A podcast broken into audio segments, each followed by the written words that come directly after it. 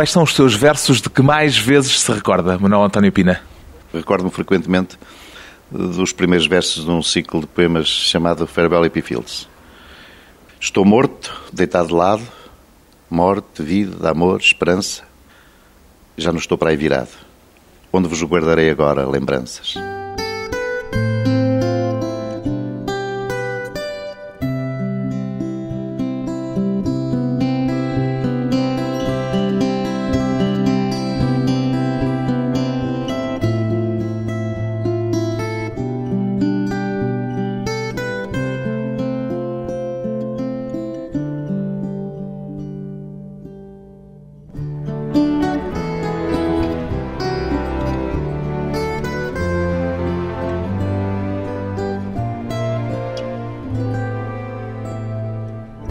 António Pina, 62 anos, poeta. Há alguma palavra que não caiba na sua poesia, Manuel António Pina? Perguntado assim, acho que não. Todas as palavras têm o seu lugar. Algumas, curiosamente, aparecem inesperadamente. Lembro-me de. Até sou capaz de lembrar da data. Em 1981, escrevi pela primeira vez num poema, fiz uma festa, na altura, a palavra pétala inclui a palavra pétala e dei conta disso, porque era uma palavra, portanto, às vezes aparece uma palavra que provoca um certo sobressalto porque tem um aspecto de novidade. A palavra pétala é uma palavra difícil, muito difícil, problemática, porque tem um conjunto de conotações e de referências em relação a, uma, a um certo tipo de poesia que provavelmente não tem nenhuma familiaridade com a minha. E Cai é, facilmente no kitsch? Exatamente. Talvez até por isso, porque é, pelo menos é muito próxima, anda lá na, está associada. E fez uma festa? Não, é uma maneira de dizer. Quando a certa altura ela caiu num poema, caiu com propriedade, digamos assim, sem escândalo. E eu falei disso muitas vezes a várias amigas.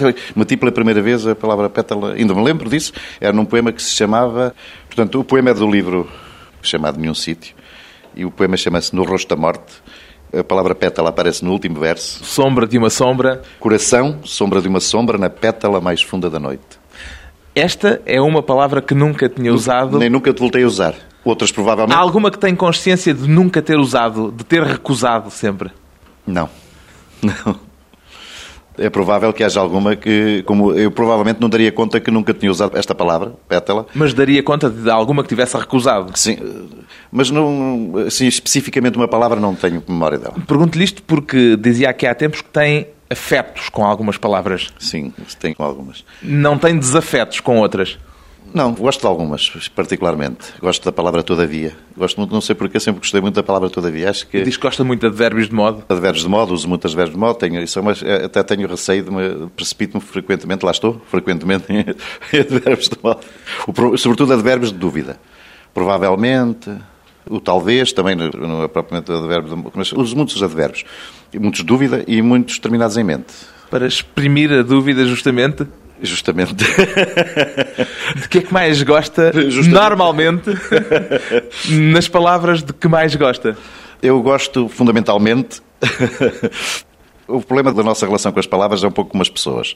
Porque é que se gosta de uma pessoa, não gosta? Há uma, uma espécie de empatia. Há o som e o sentido. O som e o sentido e, e qualquer coisa que está entre os dois. E, por exemplo, o que é que está entre os dois? O que é, é que está entre o sonho e o é, sentido? É essa, aliás, o Paul Valéry define justamente a poesia como essa uma hesitação permanente entre o sonho e o sentido. É aquele indefinível peso da palavra. da palavra. E essa hesitação que existe entre as duas coisas. E que o que existe é aquela parte do som que faz sentido e a parte do sentido que se perde no som.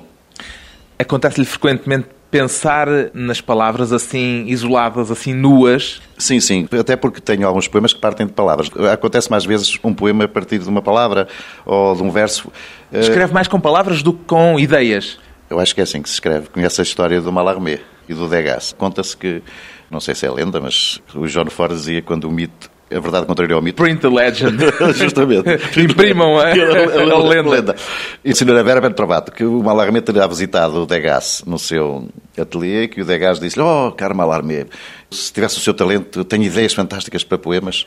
E ele disse, oh meu caro Degas, a poesia não se escreve com ideias, é com palavras. Portanto, é como de facto e é assim que faz a sua poesia. É a única maneira de fazer, penso eu. Enfim, a regra é não haver regra, como diz o Alexandre Nilo, a regra é não haver regra, senão a de cada um, não é? com sua rima, seu ritmo, etc. Mas eu faço poesia assim, penso que a poesia normalmente da minha família, da minha consanguinidade é essa, é aquela que é feita com palavras. Aliás, porque as palavras não são uma mala não é? Quando se metam ideias e meta sentido. As palavras fazem sentido por si mesmas. Não são um meio, Provavelmente não são o fim, mas o sentido nasce das palavras e as palavras não são meras malas de transportar sentidos, não é? E as ideias nascem das próprias palavras e do caráter misterioso que elas têm e milagroso às vezes de se aproximarem, de se afastarem e de fazerem sentido. E estava a dizer que por vezes parte para um poema de uma palavra Sim, uma concreta, palavra, um, nua. um verso, uma palavra às vezes que sugere um verso, um verso onde uma palavra tem um peso muito forte, particularmente forte. Paul Valéry diz que o primeiro verso nos é dado e os outros não são conquistados. E, de facto, esse primeiro verso frequentemente é uma palavra. Não é necessariamente um verso, é uma palavra, é uma... Desculpa, estou sempre a fazer citações, mas nós somos a nossa memória. O Paulo Claudel diz que, às vezes, fala de qualquer coisa em mim que quer transformar-se em palavras, não é? Quando essa qualquer coisa que se quer transformar em palavras encontra, de repente, digamos, uma palavra em que se transformar, às vezes essa palavra é um ponto de partida, pode ser um verso, uma palavra, pode ser uma palavra que molda um verso, é um ponto de partida frequentemente para um poema, que às vezes o poema tem que ser conquistado. Essa conquista, às vezes, é muito prolongada, é muito longa e penosa. Da importância das palavras e da importância do sentido e do som das palavras. A sua atividade de muitos anos como jornalista valorizou ou desvalorizou essa relação com as palavras? A minha, sabe, nós somos, nós não somos, vamos sendo, não é? E o facto de eu ter sido jornalista, naturalmente, não é. Fui durante 30 anos, ainda continuo a ser, continuo a trabalhar em jornais, não é indiferente à minha poesia. Porque nós fazemos a poesia com tudo aquilo que somos e também com o jornalismo. Mas a relação do jornalismo com a poesia, para mim, teve sempre um aspecto dúplice. Por um lado, o jornalista aprendeu com o poeta, digamos assim, o respeito pelas palavras, fundamentalmente, e a poesia, a lição fundamental que acho que a minha poesia trouxe do jornalismo foi o da humildade. Porque o jornalismo é uma atividade de humildade, é uma atividade naturalmente humilde. Diziam os velhos tipógrafos que o jornal no dia seguinte é para embrulhar peixe, não é? E no fim de contas o poema no dia seguinte é para embrulhar peixe, porque... Daqui não escreve para a eternidade. Não há eternidade. O que é eternidade? Visto a uma certa distância, um dia não é menos do que um ano, do que dez anos, ou do que cem anos, ou que um século. Tudo tende para o esquecimento, tudo acaba, como diz o Borges, eu só fui esquecido primeiro que os outros. Mas aquela prosa diária, em piloto automático, muitas vezes não corrompe esse relacionamento com as palavras? Não, porque, quer dizer, pode corromper, de facto. A poesia é uma forma mais daquilo que me toca, é um instrumento permanente de relação comigo mesmo, de relação com o mundo, não liga a ignição da poesia, digamos assim, em certos momentos. Ora, vou fazer um poema, não é? Ou que tenho vontade de escrever um poema. Vou escrever um poema hoje, já hoje, escrevo às quartas, quintas e às segundas, quartas e sextas, não é? E faço jornalismo às terças, quintas e sábados. O que acontece é que a poesia está sempre presente, é qualquer coisa que, não propriamente o ato de fazer um poema, mas uma, a relação que está na base, no fundo, da, essa relação com as palavras está no fundo da poesia, está sempre presente, faz parte da minha natureza, da minha relação com a escrita.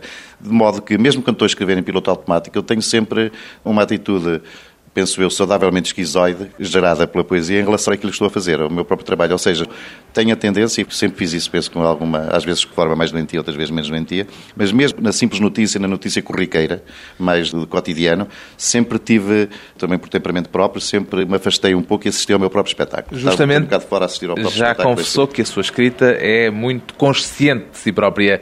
O que é que sabe dela? O que sei dela é que ignoro muita coisa dela. Eu, embora seja muito consciente dela, é uma consciência que procura andar o mais possível na margem da inconsciência. Portanto, é uma relação também entre liberdade e regra, não é? Porque também penso que não há nada mais libertador que um bom constrangimento, mas quer dizer que... Como é? Eu digo que não há mais, nada mais libertador do que um bom constrangimento, não é? Explique lá isso. Na altura certa. Quero dizer que, sei lá, imagina o soneto. Hum. Todos os constrangimentos de um soneto. Um soneto de 14 versos, organizados em quatro estrofes, em duas quadras, dois tercetos, por exemplo, forma mais comum, com um sistema rítmico metrificado, são dez sílabas, acentuadas normalmente na sexta e décima, na quarta, oitava e décima, mas normalmente na sexta e décima, um esquema rímico também limitado, ou rimas emparelhadas, ou então nas quadras é muitíssimo limitado, e mesmo nas terceiras muito limitado. E todos estes constrangimentos, e contudo, dois sonetos, um soneto do Antero é completamente um soneto do Camões, um soneto do David Mourão Ferreira é completamente diferente de um soneto do Jorge Sena, por Mas exemplo. não ocorrem sonetos assim na sua poesia? Não muito, nunca. Penso que nunca escrevi nenhum. Não me lembro de, de facto de nenhum nos livros que publicou, Mas isto que falei, usei a imagem do soneto como constrangimento. Quer dizer que a poesia e uh, toda a arte é regra. Frequentemente a poesia faz as, é uma arte que faz as suas próprias regras, mas na medida em que tem um aspecto, tem uma componente de jogo, tem uma componente de regras. Não funciona sem regras, não é completamente separada. Mesmo quando a poesia, a literatura tende para o suicídio, acaba por se exprimir de forma literária. Esse próprio suicídio acaba por ser de forma literária. Mesmo as tentativas de passar à margem ou de passar por cima ou à volta dessas regras, como as associações livres, todas as técnicas surrealistas, as técnicas dadaístas, acabam por sempre... Eh, Criar a sua própria regra. Naturalmente. O cadáver que é uma regra. Acaba por ser uma regra, não é? Eu tinha um amigo meu que, a propósito de um, de um autor de banda desenhada que eu gostava muito, um autor holandês, o Wilhelm, ele dizia-me assim: é sempre a mesma, é uma, são histórias sempre com a mesma imoral. Portanto, acaba por ser uma forma de moral. E isso também acaba por ser uma forma de regra, essa falta de regras. Lembro-me que disse uma vez que a poesia é também uma espécie de religião sem fé, pela procura de qualquer coisa de sagrado? Não, religião no sentido mais literal, não é? No sentido mais literal. De religar. De religar, talvez nesse sentido. Por outro lado, há um domínio da poesia que tem que ver com uma relação com o mistério e digamos com o desconhecido e com o mistério, com aquilo que em nós ou no mundo ou aquilo que do mundo em nós nós não compreendemos bem ou que não conhecemos, mas reconhecemos como sendo qualquer coisa que já existia em nós antes de. Há uma forma de reconhecimento na poesia que, que tem que ver com o mistério. Esse caráter esse mistério... de busca do mistério tem-se acentuado não é na sua poesia? Não é, busca, não é propriamente busca do mistério, é mais uma, pres, uma presença. É uma presença do mistério. Hum. Porque eu acho que a minha relação com a poesia, por exemplo, justamente eh, estamos a falar de liberdade e de autoconsciência tem que ver com isso. Eh, eu normalmente costumo desconfiar, pelo menos suspeito, procuro suspeitar e suspeito profundamente dos meus poemas que compreendo perfeitamente. Daqueles de que estou perfeitamente autoconsciente, ou que estou excessivamente autoconsciente. E rejeita-os? Normalmente desconfio deles e normalmente rejeito. Tenho muitos postos de parte, pelo menos, a guardar melhor prova. porque acho que a minha relação com a poesia, com a arte em geral, é que não é uma busca de qualquer coisa de novo, é uma busca de qualquer coisa que eu já sabia, mas que não sabia que sabia. E o poema é uma, essa revelação, essa, nesse aspecto também de revelação, também tem alguma coisa a ver com, com, com esse mistério. Com esse mistério que é sagrado. Eu perguntava-lhe isto porque nos seus primeiros livros, com os poemas atribuídos primeiro a um tal Clóvis da Silva, depois, no segundo, a Celine da Silva, havia uma dimensão mais irónica, talvez mais satírica naquilo que escrevia. Pois, esses personagens foi uma forma, digamos, de eu assumir esses poemas sem os assumir, ou de me distanciar deles. Eram poemas acerca dos quais eu tinha muitas reservas, ou poemas, ou até justamente a sua natureza poética suscitava mais vezes algumas reservas. Eram como dizem agora os putos, era uma coisa forex, excessivamente forex. E era, foi uma forma de me distanciar deles, digamos, de os assumir sem os assumir completamente. Criar uma máscara. Uma espécie de máscara. De qualquer maneira, o autor é sempre um personagem, um cisne tenebroso, como diz o Borges. Talvez não tão tenebroso como o leitor, mas é sempre um cisne tenebroso. O leitor também é um cisne mais tenebroso. tenebroso que o autor, diz o Borges, eu penso que sim. Mas há sempre uma máscara, o autor é sempre uma máscara. Aquele que escreve é sempre outro. É Já sempre... aceita melhor a sua máscara? Eu vivo com elas. Hoje penso que vivo tranquilamente com elas. Tenho uma relação saudável, pelo menos com ela ou com elas, com as máscaras. A máscara ou as máscaras do poeta. Depois de um curto intervalo, voltamos com Manuel António Pina, a poesia e a infância.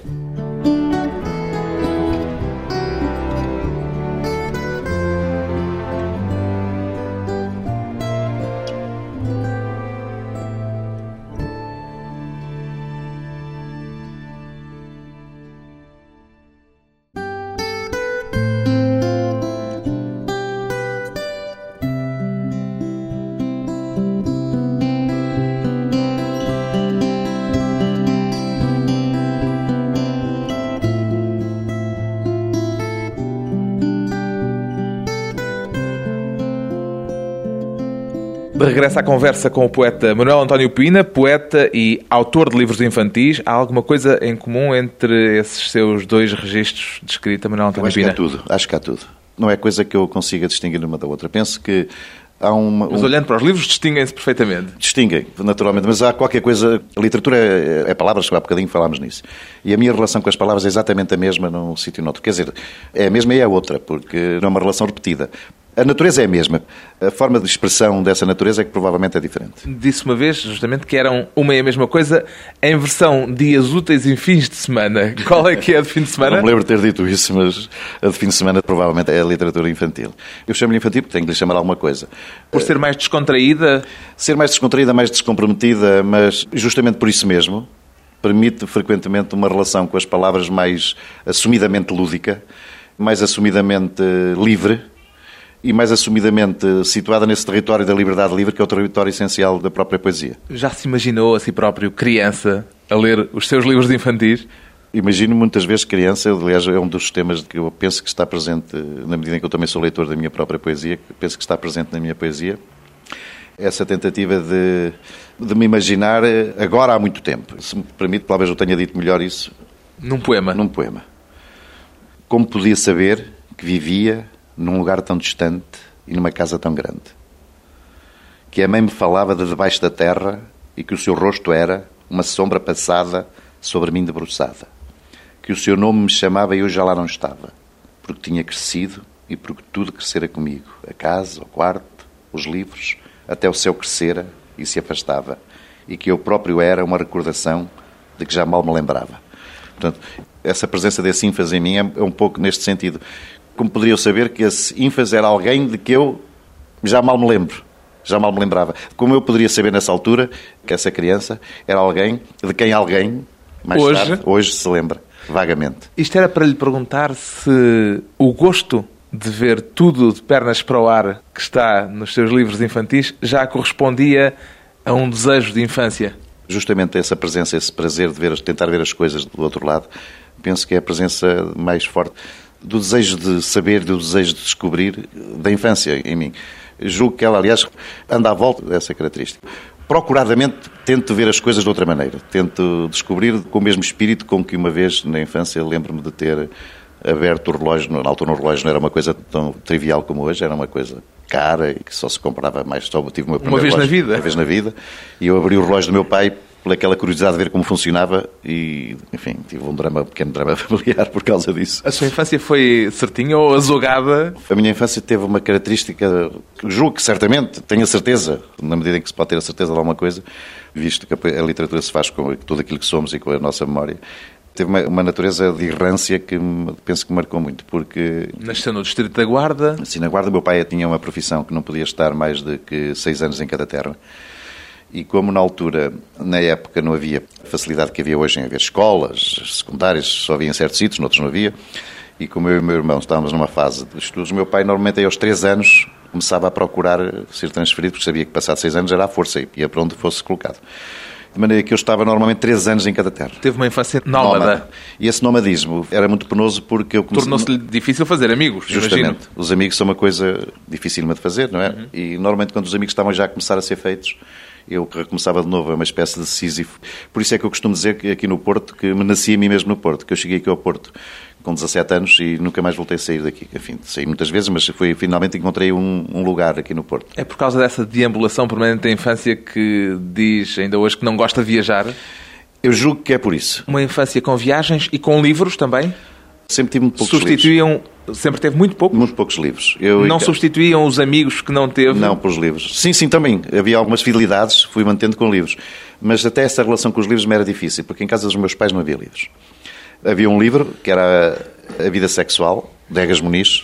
A Vida Sexual, vírgula, de Egas Muniz em dois volumes, que líamos às escondidas ao meu irmão. Foi um dos livros mais emocionantes que eu li com os meus oito ou nove anos, que era o livro que havia em casa dos meus pais, e havia mais assim umas coisas, aquelas que havia. Não é? Era didático, ao menos? O, a vida sexual do Egas Muniz? A vida sexual, vírgula, vírgula de Egas Muniz. Era bastante didático e era, de facto, emocionante, não sendo propriamente um livro para crianças, eu não sei o que seja um livro para crianças, porque os livros não são para, não é? Os livros são pura e simplesmente os autores podem destinar os livros às, às crianças, mas o, o, facto dos autores destinarem os livros a crianças não quer dizer que eles lá cheguem, não é? Não quer dizer que eles nos desviem pelo caminho. E os seus livros infantis não são destinados a crianças?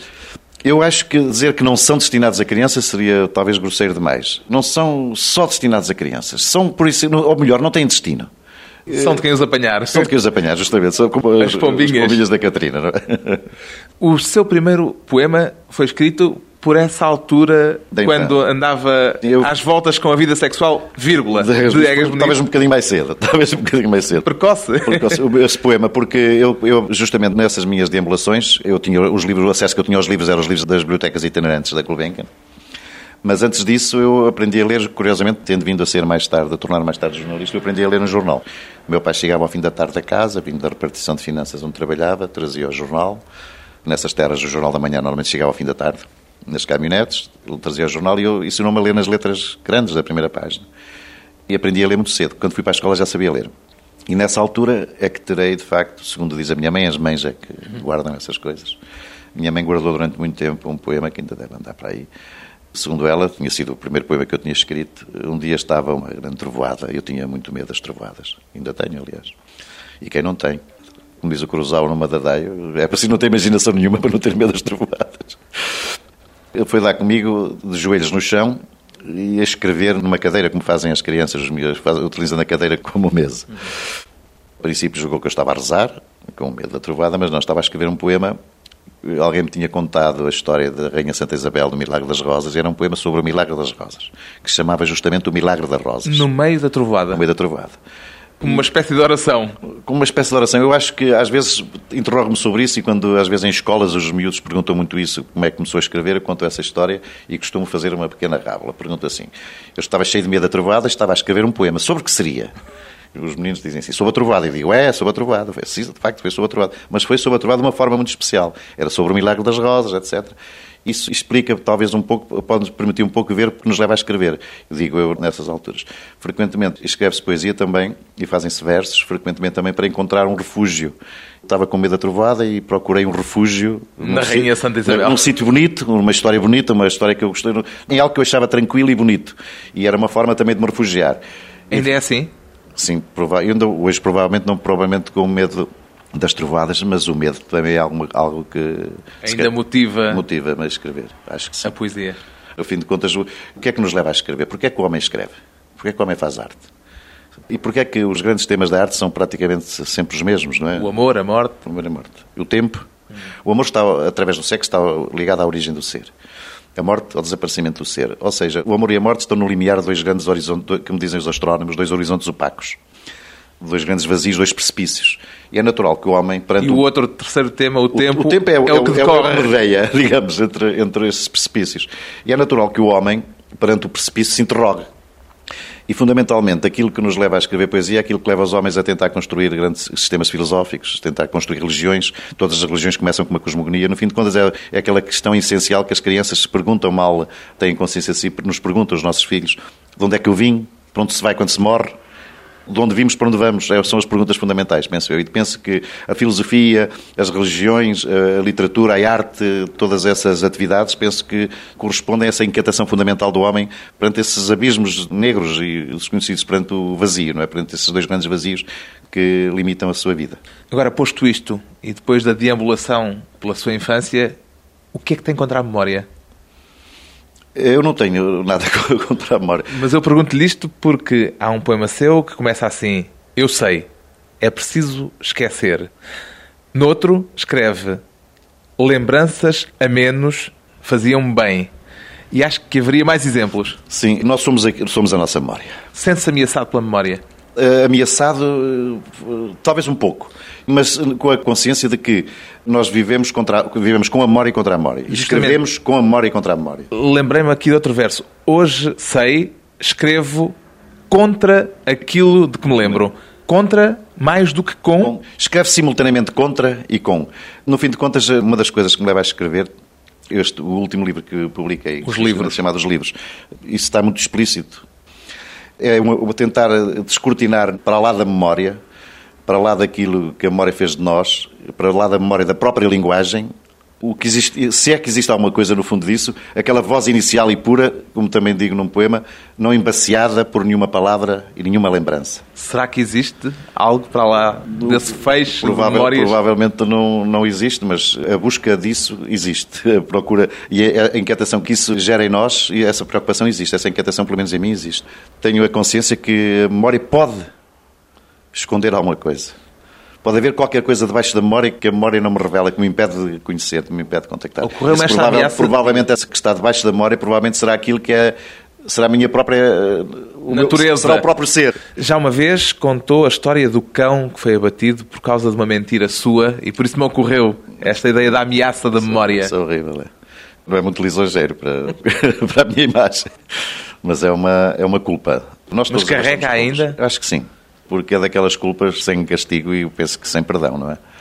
Eu tinha talvez uns 4 ou 5 anos. É das memórias mais antigas que tenho e, portanto, na rua ia pelas mãos da minha mãe. E um cão que estava numas obras ladrou-me, veio-me a direção com um pequeno cão a ladrar-me. Assustei-me muito, chorei, fugi para o pé da minha mãe a chorar e provavelmente para conseguir dela mais atenção e mais proteção, disse que o cão tinha mordido, quando o cão de facto não mordeu. Ai, mordeu-me, o cão mordeu-me, o cão mordeu-me. Ah, deixa lá, onde é que mordeu? Meu pai foi à obra, queixar-se que o cão me tinha mordido, e o cão foi abatido para verificar se tinha raiva. E o cão, de facto, não me mordeu. E essa memória ameaça-o? É uma culpa. Convivo com ela, mas convivo com outras culpas ainda maiores, provavelmente. Todos nós temos as nossas culpas mais secretas ou menos secretas. Aliás, eu se calhar nem, nem deveria nunca ter falado nisso. Mas o facto de ter falado nisso significa que já estou provavelmente a relacionar melhor, como diria a psicanálise, já estou a relacionar, já estou a aceitar essa culpa como sendo estruturante da minha própria sensibilidade e da minha própria natureza hoje, porque é certamente estruturante essa culpa como outras culpas. Já convivo com ela. Por mais intolerável que seja, é qualquer coisa que eu aceito como irremediável. Daqui a tempos dizia que já não espera da sua poesia aquilo que ela não lhe pode dar, uma identidade, ainda voltando à questão do que está para lá da memória. Sim. O que é que espera então? Eu acho que neste momento a minha relação com a poesia já está para além da esperança e como também está para além do medo. Embora, por muito que seja motivada ou que na sua essência esteja o medo e esteja simultaneamente a esperança, eu penso que não espero nada dela, nem receio nada dela, ou pelo menos isso seria uma forma de felicidade se nós conseguíssemos, não é? Sem esperança nem medo, não é? É a felicidade dos estoicos, mas... E é a sua fórmula para a felicidade é, também? Eu uma vez fiz um, um ex-libris, um projeto para um ex-libris que nunca chegou a ser realizado, que tinha justamente essa, essa divisa, essa divisa nec meto. E depois era um, um ex-libris autoirónico tive a consciência que não fazia muito sentido nem esperança nem medo no Ex Libris e fiz um, um pequeno versinho no, no canto inferior direito do Ex Libris que dizia assim: Um Ex Libris mandar a fazer com os ditos estoicos e excessivos. Esperava bem não perder os livros, mas tinha medo de os perder. Porque justamente o, ex-libris é para não se perderem os livros. E lá, não, não ter medo da esperança. Nem esperança, nem medo, mas é sempre felicidade, enfim. a auto-ironia.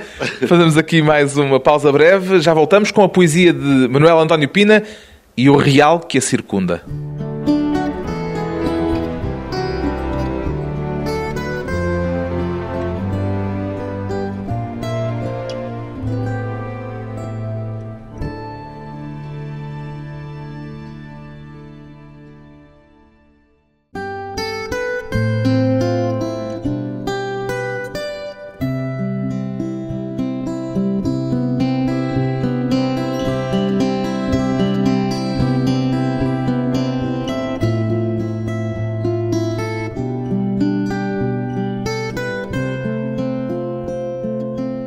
Convidado hoje para a conversa pessoal e transmissível o poeta Manuel António Pina, a quem são atribuídas influências de, por exemplo, Jorge Luís Borges e Fernando Pessoa. Que relação é que a sua poesia, Manuel António Pina, mantém com aquilo que lê? Há pouco falámos da memória. E aquilo que eu li, e aquilo que nós lemos, como aquilo que eu vi, e as pessoas que eu conheci. O Borges um dia numa entrevista perguntaram quem é afinal você? Quem é afinal Borges? E ele primeiro começou por responder na terceira pessoa. Falar de si próprio como Jardel. Como se fosse um futebolista. futebolista. Ele disse assim, Borges não existe. E depois passou a falar na primeira e disse assim, eu sou todos os livros que li, todas as pessoas que conheci, todos os lugares que visitei. E justamente nós somos, eu, nesse sentido em que nós somos memória, a nonossa memória, pelo menos a minha, é uma parte substancial da minha memória, é leituras. São os livros que li. A, grande, a maior parte, talvez algumas das maiores emoções e dos momentos mais emocionantes das experiências mais ricas foram feitas através da leitura. Da leitura da poesia? De poesia, sobre, Ou não necessariamente? Sobretudo poesia, também de alguns filmes, não é? Sobretudo poesia, talvez sim, estruturantes da minha... Até onde eu posso ter consciência, não é? Disso. Agora lê divulgação científica também, não também é? Também leio muito, gosto muito de ler livros de divulgação científica. Livros, já escreveu um poema chamado Teoria das Cordas. Escrevi muitos. Eu, há tempos tive uma proposta de fazer uma antologia com poemas com temas científicos, ou mais ou menos aproximados, tenho bastantes. Essa Teoria das Cordas foi suscitado por uma entrevista que vi com o Eduardo Witten sobre a teoria das cordas, que foi emocionante, de facto. É uma hipótese, como sabe, uma hipótese, é uma mera hipótese, mas é uma hipótese genial, uma hipótese muito estimulante e muito... É a coisa mais avançada da física teórica. Ela era uma coisa que foi recuperada, que nos anos 60 já se falava na teoria das cordas. Mas, sobretudo, leituras de, de divulgação científica sobre, sobre tudo o que é infinitamente grande ou infinitamente pequeno, são sempre leituras e experiências fantásticas. Eu às vezes até Gigões e anantes. Gigões e anantes, justamente. Eu às vezes costumo dizer que se essa malta que se injeta aí com Irvina se ficava, se lesse um livro de astronomia, é uma pedrada muito mais, muito mais forte, permanece muito mais e também provoca dependência e habituação. Mas é muito mais forte do que qualquer dose de Irvina, uma, um livro de astronomia. Apesar de tudo isso, já se referiu à angústia da influência. Ainda sente essa angústia? não me sabe a expressão, é do Blume, a angústia da influência. Justamente porque se escreve com a memória, mas também se escreve contra a memória, há sempre uma... Assim uma... como se escreve contra a influência... A memória... A memória Daqueles que vão deixando rasto. Deixam sempre, não é? Eu penso que... E nós temos... Essa angústia manifesta-se de muitas maneiras segundo o próprio Bloom eh, tipificou várias formas de se, manifestar. Essa maneira pode-se manifestar por uh, afrontamento, não é? Pode-se manifestar por desvio, por muitas formas de desvio, etc. Eu penso que me relaciono relativamente bem com as minhas influências. Pelo menos, uh, sobretudo, estou numa de aceitação. Até faz notas no final dos livros. Isso é uma forma de... de é uma questão de... Isto é a mais, dizer a quem roubou. Isso é uma questão de honestidade intelectual. Faço isso por honestidade intelectual. Tenta escapar às malhas de certos poetas que o antecederam ou entrega-se-lhes voluntariamente voluntariamente? Tento escapar às vezes. Há poetas que são fortes demais, como por exemplo o Pessoa. Hum. O Pessoa, eu não Mas é-lhe atribuída uma influência forte do Pessoa? Eu leio, sobretudo, eu tenho consciência disso. Porque tem que ter influência porque o Pessoa é qualquer coisa irremediável. Não se pode esquecer. É qualquer coisa irremediável, aconteceu, não se pode... De maneira que a minha relação com o Pessoa, sobretudo com o Pessoa ortónimo, eu li, não posso deixar de, de ter lido. Já li. E ele acabou por, de facto, de marcar. De qualquer modo, é um poeta que eu evito ler, devo dizer, porque... Por medo da influência? Por, não é por medo da influência, porque tenho... Eu, eu, penso que tem, é um planeta com uma força de gravidade tão grande que se corremos o risco de nos esmagar contra a sua superfície. É por isso que escreve, neste seu último livro, tudo o que temos pertence a outros. Sim, e é, aquilo que pouco de nós que fizermos também acabará por pertencer a outros. E estou-me a lembrar do, do poema do Jorge Sena, mais dirigindo-se aos seus contemporâneos tudo aquilo de pouco que fizermos de nosso acabará por pertencer a outros. Não? É? Há alguma amargura nisso? Não. Penso que até é uma forma de tranquilidade. Eh, sabe que a minha ideia do infinitamente grande e do infinitamente pequeno dá-me uma tranquilidade, aquela, digamos, a minha noção e a consciência plena da irrelevância individual, não é? Da minha própria irrelevância, do facto de aquilo, tudo aquilo que eu escrevo acabar por ser esquecido mais tarde ou mais cedo, e eu próprio ser esquecido, e dado, tudo, tudo tender para o esquecimento. O mesmo aquilo de que me lembro hoje, e as minhas memórias, e aquilo que nós todos nos lembramos, aquilo que eventualmente a própria eternidade caminhar a, a grande velocidade no sentido do esquecimento, não é? Tudo isso me dá uma tranquilidade e uma serenidade. Que, que é quase... é prima do nihilismo. Não, acho que não, porque o nihilismo é uma forma, provavelmente, de negação. Portanto, negar a própria negação, negar-se a si mesmo, é uma forma ativa. É, isto, é, digamos, não é uma forma de nihilismo, porque, digamos, não é uma atitude ativa. É mais uma atitude passiva. De... Por isso é que, às vezes, certas filosofias orientais me seduzem tanto. É uma forma de diluição, no... de consciência dessa... Por mais que nós nos bracejemos, estamos a diluir-nos em tudo, e pertencemos a tudo e a qualquer coisa completamente irrelevante. Tudo o que somos, tudo o que desejamos, tudo o que queremos. Isso é uma forma de serenidade, penso eu. Costuma dizer que os livros geram livros, os seus versos também são filhos, naturalmente, de outros versos. Sim, sim. Radica tudo na mesma questão da nossa relação com a memória. O que lhe queria perguntar com isto é se não se corre nesse processo o risco da endogamia. Sim, sabe que provavelmente. Na poesia, sim. nomeadamente a poesia de facto escreve-se um bocado fechada num, dentro de limites estreitos, relativamente estreitos. E o risco da descendência sair estéril existe? Como se sabe, não é, pela história da literatura, esse risco é, não é um risco, é uma certeza, não é? Porque frequentemente é estéril. Mas essa forma de fechamento, de qualquer modo, tem a consciência que o escravo que sabe que é escravo já é meio liberto. E a consciência disso é uma forma de libertação, penso eu. E essa inquietação disso ser assim é uma forma, uma procura e uma busca de saída. Agora, o que nos podemos interrogar é que existirá essa saída? Existirá? para isso é que, eu, se calhar, é, é a pergunta que. Para tentar saber isso, ou para perguntar isso, se calhar é por isso que escrevo também, não é? A poesia portuguesa, hoje, com o chamado regresso ao real, parece temer um pouco essa esterilidade. Será por isso não, sabe, o regresso ao real? Eu penso que esse regresso ao real é uma questão geracional, não é? Porque voltamos à memória há uma questão de, de, escrever também contra a memória de uma poesia recente, mas esse, a poesia nunca esteve afastada do real. Toda a poesia, toda a escrita, radica no, no real. Mais radicalmente, passo o plenasmo, ou mais superficialmente. O real cotidiano, provavelmente, é uma forma de realidade não mais real do que a realidade do ser, não é? E não vejo, aliás, nisso propriamente uma novidade, porque... Sempre, este regresso ao assim... real fala do regresso ao cotidiano. Sim, é, normalmente é o regresso ao cotidiano. A experiência a, concreta a experiência, do dia-a-dia. A experiência concreta do dia-a-dia. É contra essa ideia de regresso ao real postulada por Joaquim Manuel Magalhães Espera, deixe-me concluir. é contra essa ideia que escreve aquele verso em que diz que a realidade é uma hipótese repugnante. Se calhar. Mas se me permite que lhe cite aqui um. Não é muito bonito estar a citar os meus próprios, mas já que estamos a falar de mim e da minha poesia, que aqui um poema do o último poema do meu último livro, porque curiosamente é o último poema do último livro. Ah, sim, claro, o real. Pelos olhos dentro e pelo coração dentro. Tão perto e tão lento que basta estar atento que, de certo, algum sentido há de fazer ou algum sentimento. Eu sei, também tenho ido a bares e outros lugares, igualmente reais, e tenho tido uma vida ou mais, mas é tempo de falares tu, livro. Eu tenho dito. Há esse diálogo, não é? esse, esse diálogo, diálogo com a poesia. Com, com, com, vai fazendo. Outros, todos os outros. Eu acho que toda, toda a poesia dialoga com. Com, a poesia sua contemporânea. E com a poesia e toda, e com toda a outra poesia. É sempre uma forma de diálogo. E por isso é que esse diálogo voltando à, à, questão há bocadinho, que foi, devo dizer que foi a pergunta que me inquietou mais todas as que fez até agora, aquela sobre o fechamento. Hum. Por isso é que esse diálogo. A esterilidade, a endogamia. Corre o risco de parecer estéril, mas penso que é um diálogo vivo. E é um diálogo, quanto mais lúcido for, mais fecundo pode ser. A poesia, a literatura continuam a ser para si uma forma de tentar salvar a vida? O que quer que isso queira dizer? É uma forma de. Disse-o durante muito tempo, muitas vezes, num trocadilho com, com, com, o jornalismo. Para ganhar a vida. É uma forma de salvar a vida, ou tentar salvar a vida, aquilo que na vida pode ser salvo, não é? Ou tentar até, provavelmente, lá vem mais uma advérbio de modo, e de dúvida, simultaneamente, é tentar mesmo descobrir se na vida há alguma coisa que possa ser salvo. Ou que, para não ser mais cético e dizer antes que qualquer coisa que mereça ser salvo. Gosta mais do mundo em que vive do que daquele em que nasceu? Eu gosto do mundo em que vive, ou melhor, não desgosto, é um pouco diferente.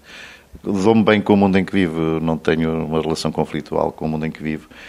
Dá-se melhor do que na infância? provavelmente, sim, até porque... Aprendeu a conviver é, é, com é o mundo. É alguma coisa que a idade nos traz. Foi o mundo que mudou ou foi o António Pina? Sim, fui eu, e o... mas o que é o mundo fora de mim, não é? Provavelmente mudei eu e mudou o meu mundo, e mudou o mundo por eu ter mudado. Mas mudou mais do que o mundo, mudou a minha relação com o mundo, porque há mais uma relação não conflitual de aceitação, pelo menos procura dessa aceitação, mesmo que pontualmente possa ser mais penosa, menos penosa e mais problemática. Se é que não conquistei, que não posso dizer com o Raul de Carvalho que serenidade és minha, pelo menos posso dizer que talvez esteja perto, posso pensar que estar perto disso. Estou sereno, como dizem os, os, treinadores antes dos grandes desafios. À beira da serenidade entre o real e a poesia, a voz de um poeta, Manuel António Pina.